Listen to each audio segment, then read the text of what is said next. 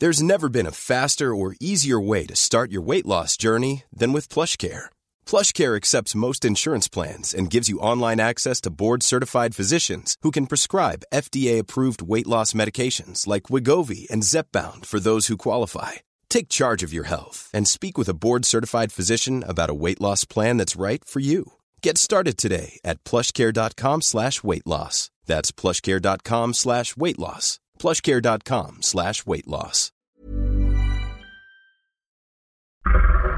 Gusto mo ba gumawa na ako ng paraan? Anong ginawa ninyo kay tatay? Lahat naman tayo makikinabang eh. Sa'yo na lahat yan.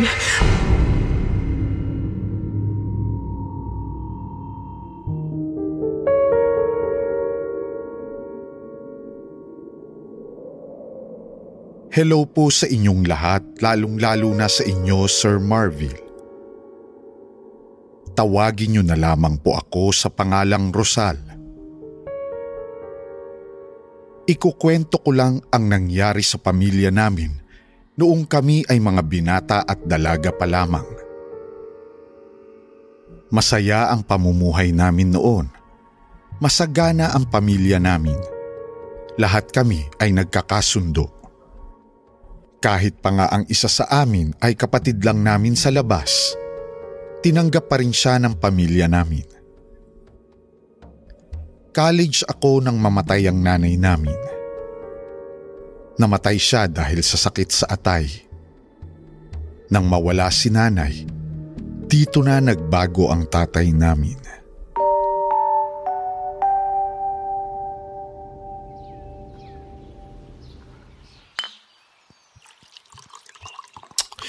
Ano ba naman si tatay, hindi na natigil kakainom. Araw-araw lasing. Baka mamaya niyan eh, sumunod na rin siya kay nanay. Pambihira oh.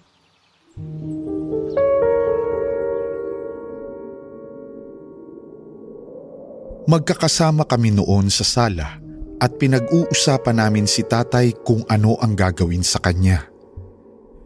Kahit kasi ipaliwanag namin sa kanya na kailangan pa rin namin siya, binabaliwala niya lang kami.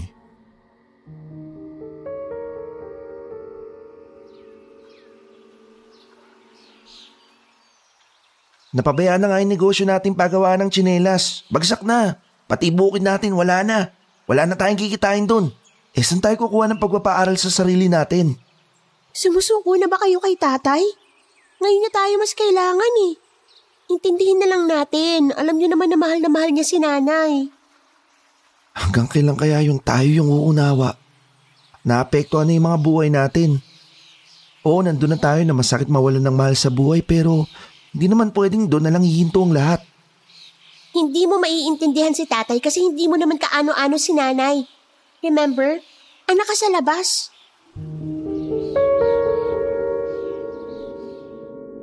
Natameme si Fernan noong mga sandaling yun. Batid niyang may punto naman si Isabel, kaya nanahimik na lamang siya.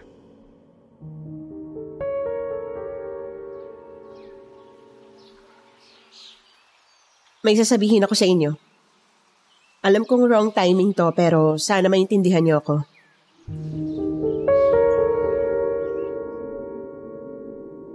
Napatingin sila sa akin. Seryoso ang muka ko, kaya hinintay nila akong magsalita ulit.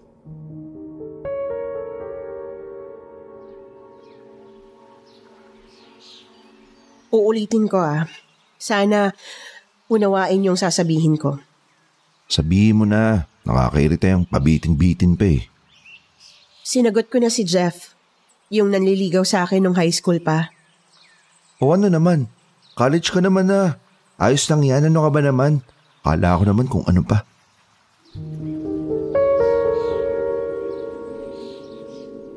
Huminga ako ng malalim. Alam kong magugulat silang lahat sa aaminin ko. Pero wala akong magagawa kundi sabihin sa kanila. Wala naman kasi akong ibang malalapitan kundi sila lang. Buntis ako. Si Jeff ang ama. Nabuga ni Kuya Doming ang iniinom niyang kape nang sabihin ko yon. Kakasagot mo lang tapos nagpabuntis ka na agad? Baliw ka ba? Umihamog lang yung utak mo. Kaya ako nga siya sinagot kasi nabuntis niya ako. Pasensya na. Pero ikaw lang naman ang matatakbuhan ko sa problema na to. Naku naman Ate Rosal. Alam mong problemado pa tayo kay Papa, nagdagdag ka pa ng problema. Ano pa nga bang magagawa natin eh, nandiyan na yan. Hirap mo sa akin yung lalaki na yan kasi kung hindi babangasan ko yan.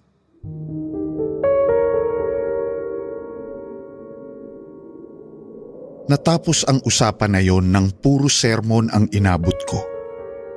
Dahil nagdadalang tao na ako, pinatigil ako ni Kuya Domeng sa pag-aaral. Nagkasundo naman sila ni Jeff at wala akong naging problema sa kanila. Ang problema ko lang talaga noong mga panahong yun ay kung saan ako kukuha ng pera para sa anak ko.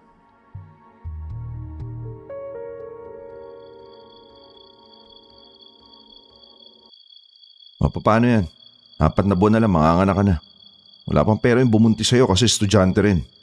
Tayo wala rin pera kasi lugi na yung negosyo natin. Kaya anong gagawin natin dyan?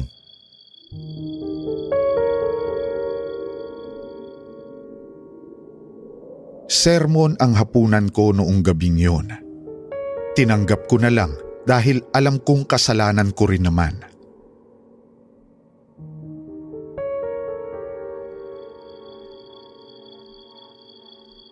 Kailangan ko rin ng pera. Yung mga inuutangan ko, sinisingil na ako. Ay, kakastress. Wala na bang natitirang yaman si Papa na pwede nating paghatian?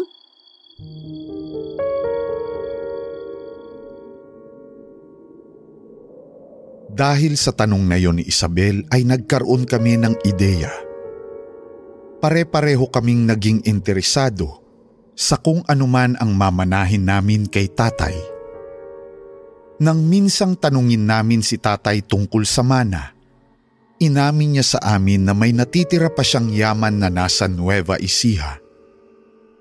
Nakalagay daw yon sa isang baul. Ipapamana niya lang daw yon sa amin kapag malapit na siyang mamatay. Nagkaroon ng masamang konsepto ang paghahangad namin sa yaman na iyon. Sa puntong yon, tila naging gutom sa yaman ang mga kapatid ko.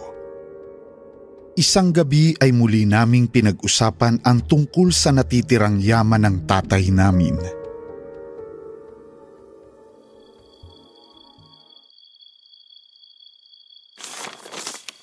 Bakit ganito itong nakasulat sa agreement? Bakit mas malaki yung parte mo? Eh ako naman kasi talaga dapat yung magmamana ng lahat. Eh kasi ako yung panganay. Pasalamat pa nga kayo, natiyan ko kayo eh.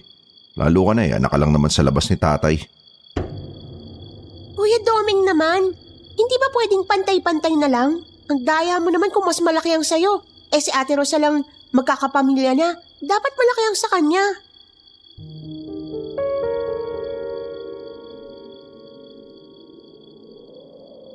Nagkakagulo, nagtatalo at walang mapagkasunduan ang mga kapatid ko.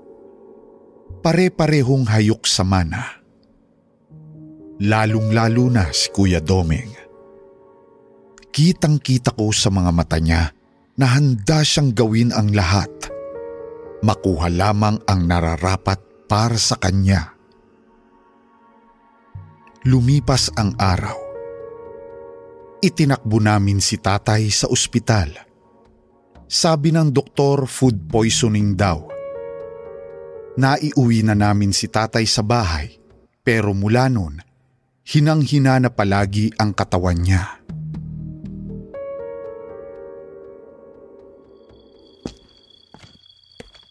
Kuya Domeng! Ikaw pang lumason kay Papa?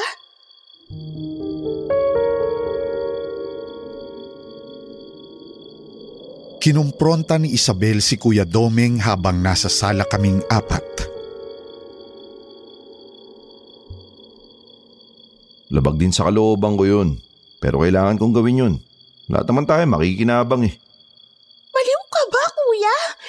Papatayin mo si Papa? O bakit? Di ba gusto nyo nang makuha yung yaman ni tatay? Di kailangan na natin siyang puwersay na pumirma sa agreement. Di naman mapupunta sa atin yung mana kung di siya mamamatay.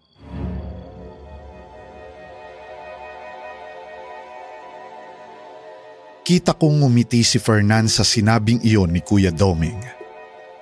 Sa bagay na yon ay nagkasundo silang dalawa.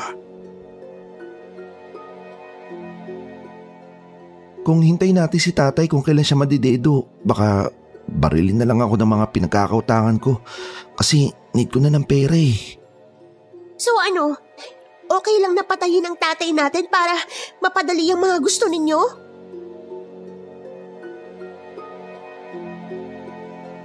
Noong mga sandaling yun, bilib ako sa tapang ng bunso naming si Isabel.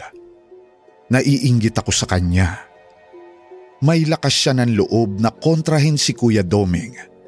Samantalang ako, takot ako sa kanya.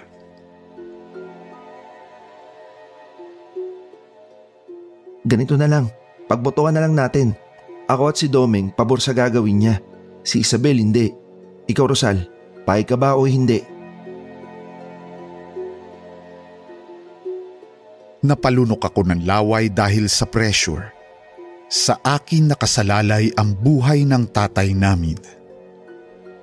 Alam ko na sa gagawin kong desisyon, maaaring magbago ang buhay namin lahat.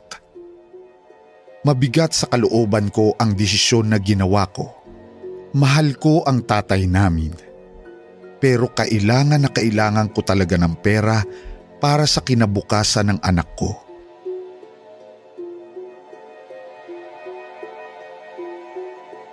Ano ate? Pabor ka rin sa kanila?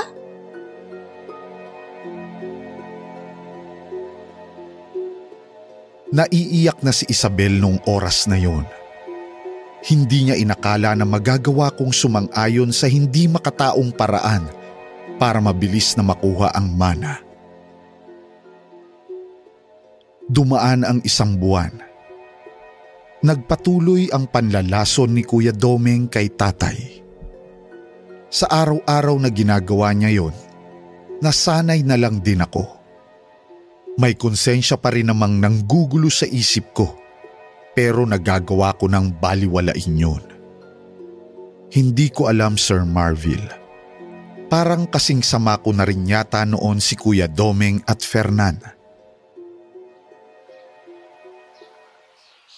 May sa demonyo yata yan si tatay. Tagal mamatay, buwisit.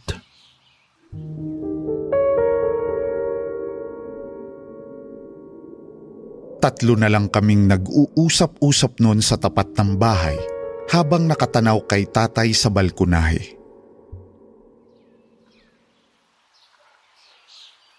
Gusto mo ba gumawa na ako ng paraan? Medyo kinabahan ako sa sinabi ni Fernan. Pakiramdam ko ay may mas masama pa siyang naisip bukod sa panlalason kay tatay. May naisip ko bang ibang paraan? Ngumisi pa si Fernan. Parang wala lang sa kanya ang gagawin nila. Kung sa bagay, hindi naman niya tinuring na ama si tatay. Tumira lang siya sa amin para maging masarap ang buhay niya. Pinakamabilis na paraan? E di kulam. Agad akong umalma. Baliw ka ba? Papahirapan mo pa si tatay sa iniisip mo? Hindi na kayo naawa ah. Ang usapan natin, uunti-untiin lang natin. Mas mahirapan nga si tatay kung paunti-unti. Mas maganda yung isang sakit na lang. Nakita ko sa mukha ni Kuya Domeng na sumasang-ayon siya sa ideyang iyon ni Fernan. Sinubukan kong kumontra at pigilan sila. Pero pinagbantaan lang ako ni Kuya Domeng. Kung ayaw mo, edi hindi ka na lang din namin nahatian, bahala ka.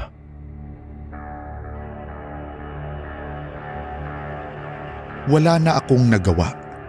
Kahit mabigat sa kalooban ko, ay nilunok ko na lang ang pride ko. Umiiyak ako nung oras na yon habang nakatingala sa walang kamalay-malay na si tatay. Ikalabing isa ng Pebrero Lumarga kami papunta sa sinasabi ni Fernan na isang mangkukulam sa Quiapo. Sumuot kami sa isang makipot na eskinita. Sa kasulok-sulukan nun ay may isang madilim na bahay. Tanging gasera lamang ang nagsisilbing ilaw. Nang may sumilip na matandang babae, ay pumasok na rin kami sa loob. Dala na namin lahat ng kailangan. Buhok, larawan, sampol ng dugo niya, mga damit tsaka kutsarang huli niyang ginamit.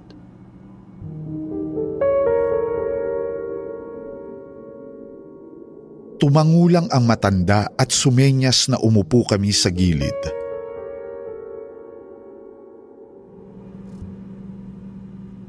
Legit ba yan?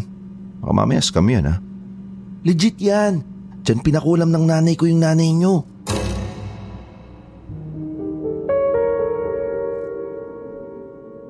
Tiningnan ko ng masama si Fernan noong mga sandaling yun. Binawi naman niya agad ang kanyang sinabi. Biro lang.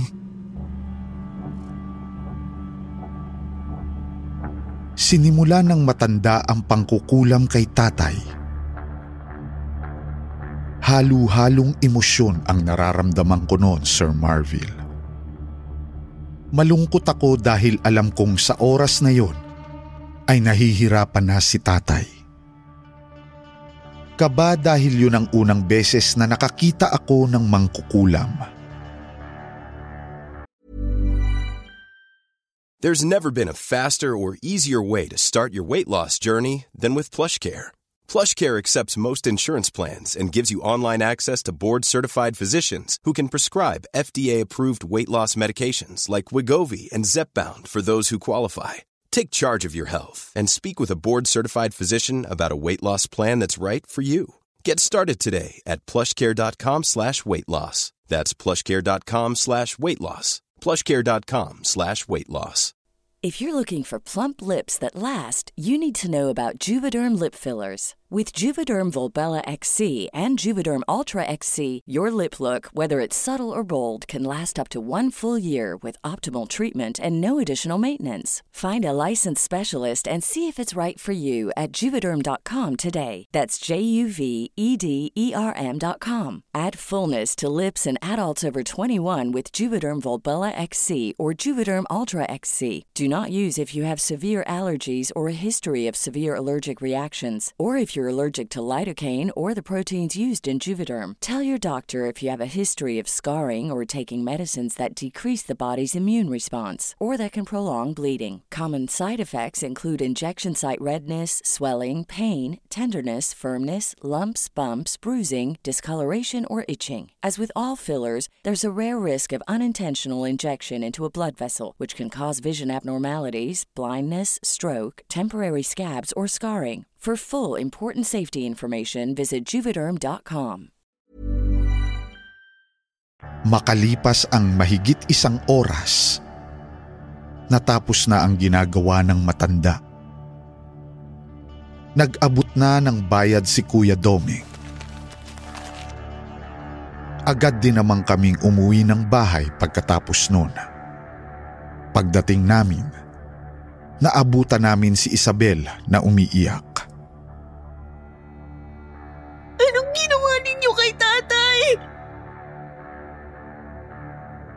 Galit na galit si Isabel na pinagsasampal si Kuya Doming. Inawat ko sila agad kahit na malaki na rin ang tiyang ko noon. Niyakap ko si Isabel. Hindi ko na rin napigilang hindi maiyak. Doming, tara, papirmahin na natin si tatay. Naghihingalo na yata. Mabilis na umakyat sa kwarto ni tatay ang dalawa. Makalipas lang ang ilang minuto ay bumaba na rin sila. Parang wala lang sa kanila na wala na si tatay. Sir Marville, doon ko na napagtanto na nakakabulag pala talaga ang pera o kayamanan. O Rosal, May future na yung anak mo paglabas. Pinirmahan na ni tatay. Sinabi niya rin kung saan natin hahanapin ang baul niya.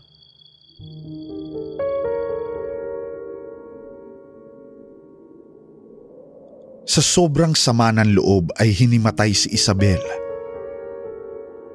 Pagkagising niya ay nasa morgue na si tatay.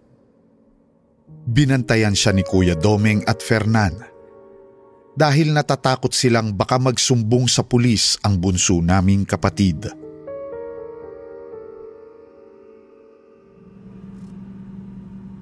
Domeng, Rosal, mauna na kayo sa Nueva Ecija ha. Ako na munang bahala rito kay Isabel. Baka magsalita pa to eh.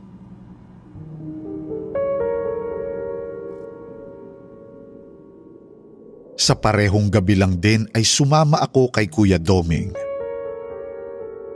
Aprobadong aprobado na rin naman si Fernan dahil kinabukasan ay sisingilin na naman siya ng mga pinagkakautangan niya. Mag-uumaga na kaming nakarating sa lugar na sinasabi ni tatay. Iyon ang dating bahay ng mga magulang ni tatay inabandona mula nang mamatay si lolo at lola. Pumasok kami sa loob ng bahay na puno ng mga sapot ng gagamba at alikabok. Mano-mano naming hinanap ang sinasabing baul. Kahit nahalughog na namin ang bawat sulok, wala naman kaming nakitang baul.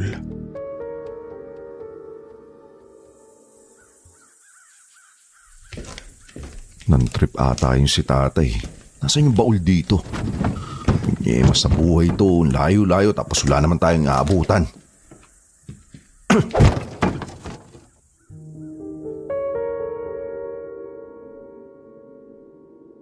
Sinipa pa ni Kuya Domeng ang aparador na bulok at inaanay na.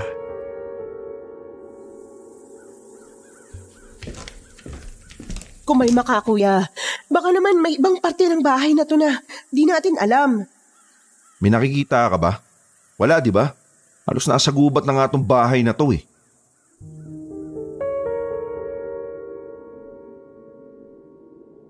Dahil wala kaming makitang baul, minabuti na lang muna namin na magpahinga doon. Kahit papaano, lumamig na rin ang ulo ni Kuya Doming sa mga nakalipas na minuto. Sa kalagitnaan ng pagpapahinga namin, may isang lalaki na maraming bitbit na kahoy ang napadaan. Hindi namin siya kilala pero base sa ngiti niya sa amin ni Kuya Doming, mukhang siya ang nakakakilala sa amin.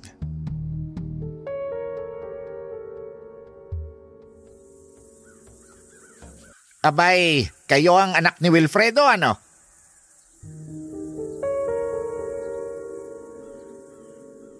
Nagkatinginan kami ni Kuya Doming sa sinabing iyon ng lalaki.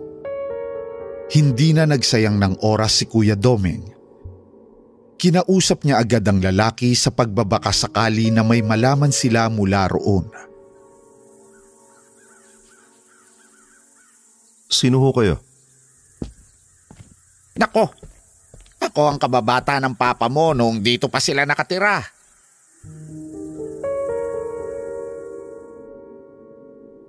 Lumapit ng bahagya si Kuya Doming.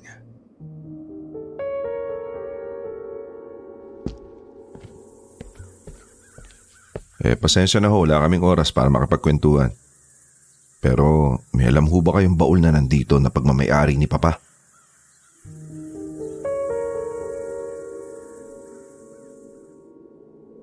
Pagsabing iyon ni Kuya Doming ay nagbago ang reaksyon ng muka ng lalaki.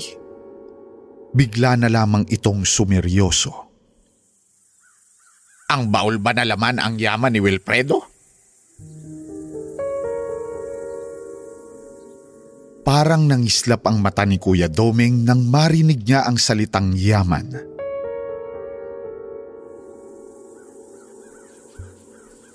Oo, alam niyo ho ba kung nasaan?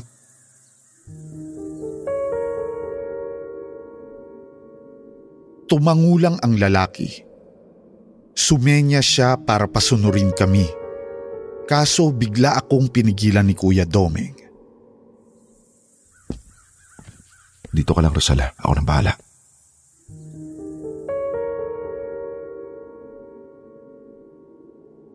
Base sa mukha niya, alam ko na agad kung ano ang binabalak niya. Gusto niyang solohin ang yaman na meron ang baul.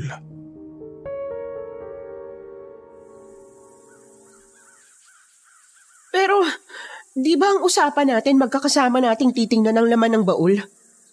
Sumunod ka na lang kung gusto mong partihan kita.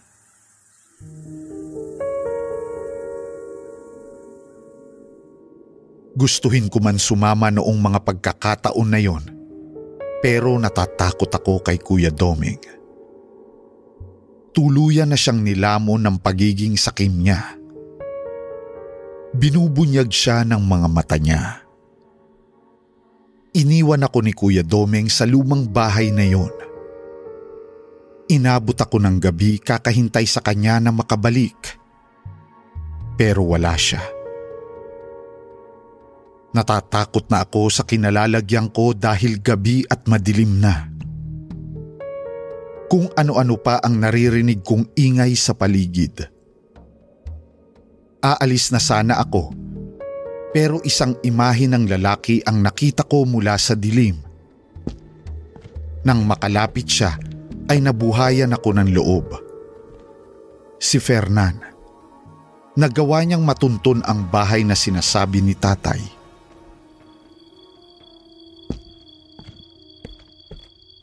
Fernan! Buti naman at dumating ka. Si Kuya Doming iniwan ako rito. Mag-isa niyang kukunin ang baul. Gago talaga yung si Doming eh. Una pa lang alam ko nang uutakan tayo niyan eh.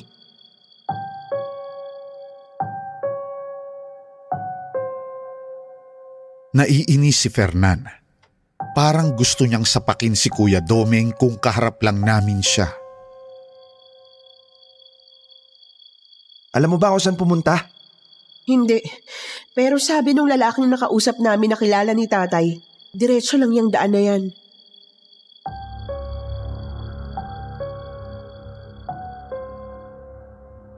Wala kaming sinayang na oras. Agad naming tinahak ang diretsyong daan. Madilim na sa kagubatan, kaya hindi naging madali para sa amin ang paglalakad. Sa kalagitnaan ng paglalakad ay biglang sumakit ang tiyan ko. Eksakto namang may nakita kaming isang bahay na ilang metro na lang ang distansya sa amin. Pagdating namin doon, naabutan namin ang mga taong nakahandusay sa bakuran. Duguan at mga wala ng buhay. Marami silang taga at hiwa sa katawan. Napalingon kami sa pintuan nang lumabas doon si Kuya Doming habang bitbit ang baul, nakatamtaman lang ang laki.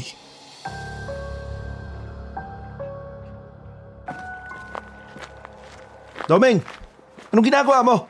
Akala ko ba hati-hati tayo? Ngumiti si Kuya Doming na parang nabubuang. Hati? Bakit? Kapatid ba kita? Anak ka lang sa labas. Kang epal? Ah, ganun? Ginamit mo lang kami matapos mong ipaligpit sa akin si Isabel? Gagaguin mo lang din pala ako? Halos manghina ako sa narinig ko, Sir Marville. Pati si Isabel ay pinatay nila. Napaatras ako at nanginginig ang tuhod. Mas lalo akong kinabahan nang maglabas si Fernan ng baril at itinutok kay Kuya Doming. Binitiwan ni Kuya Doming ang hawak niyang baul. Sandali silang nagkatinginan. Maya-maya lang ay tumakbo si Kuya Doming palapit. Nagkabunuan sila. Nag-agawan ng baril. Langya ka! Napakasuga pa mo sa kayamanan! Ako lang ang dapat magmana ng yaman ni tatay dahil ako ang panganay. Kung gusto niyong makuha ang inyo, Patayin niyo muna ako. Nagpagulong-gulong na sila sa lapag. Nasasagi na nga rin nila ang mga bangkay na nakabalandra sa bakuran. Gusto ko silang awatin pero natatakot ako sa baril dahil batid ko na sa oras na pumutok yun, may buhay na mawawala. Tumumba si Pernan. Pinagtataga siya ni Kuya Doming sa katawan. Laylay ang braso ni Fernan dahil iyon ang ipinansalag niya.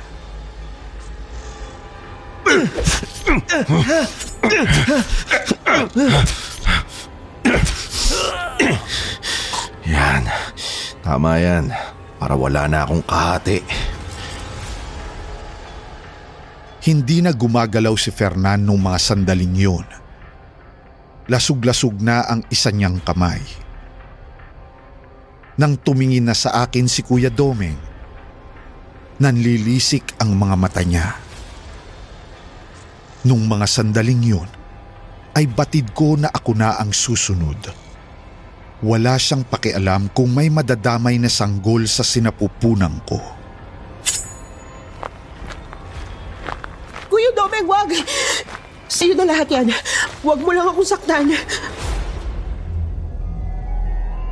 Ngunit tila hindi niya ako naririnig. Nakatingin lang siya sa akin. Wala siya sa sarili. Nakakatakot kung paano niya ako tingnan. Pasensya ka na pero kailangan...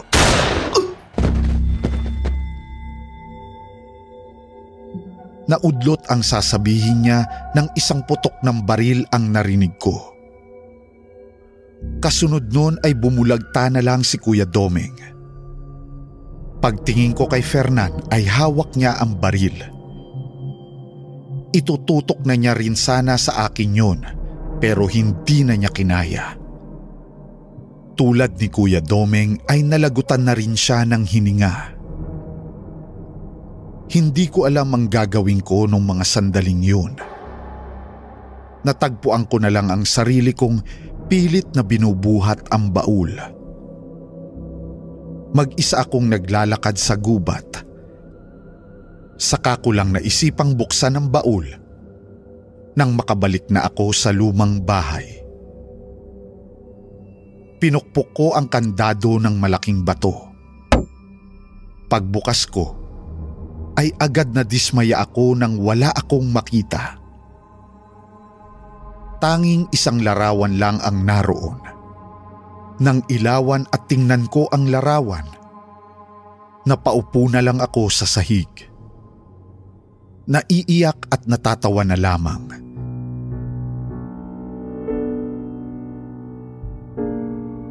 Hindi ako makapaniwala na ang tinuturing palang kayamanan ng tatay ko ay ang lumang larawan ng nanay namin. Ang larawan na naging mitya ng buhay ng mga kapatid ko. Mga kakwentong takip silim. Hindi ko na alam ang gagawin ko matapos ang pangyayaring yun. Hanggang ngayon ay nanghihinayang pa rin ako sa mga buhay na nawala. Kaya sa mga tagapakinig, ano kaya ang maaari kong gawin ngayong wala naman akong nakuhang totoong yaman? Dapat ko na lang bang kalimutan yon? O dapat ko pa rin bang ipaglaban ang kung ano ang dapat sa akin kahit wala na silang lahat? Dito na po matatapos ang aking kwento. Ako po muli si Rosal, ang inyong sender ngayong gabi. Marami pong salamat sa inyong lahat, mga kakwentong takip silim.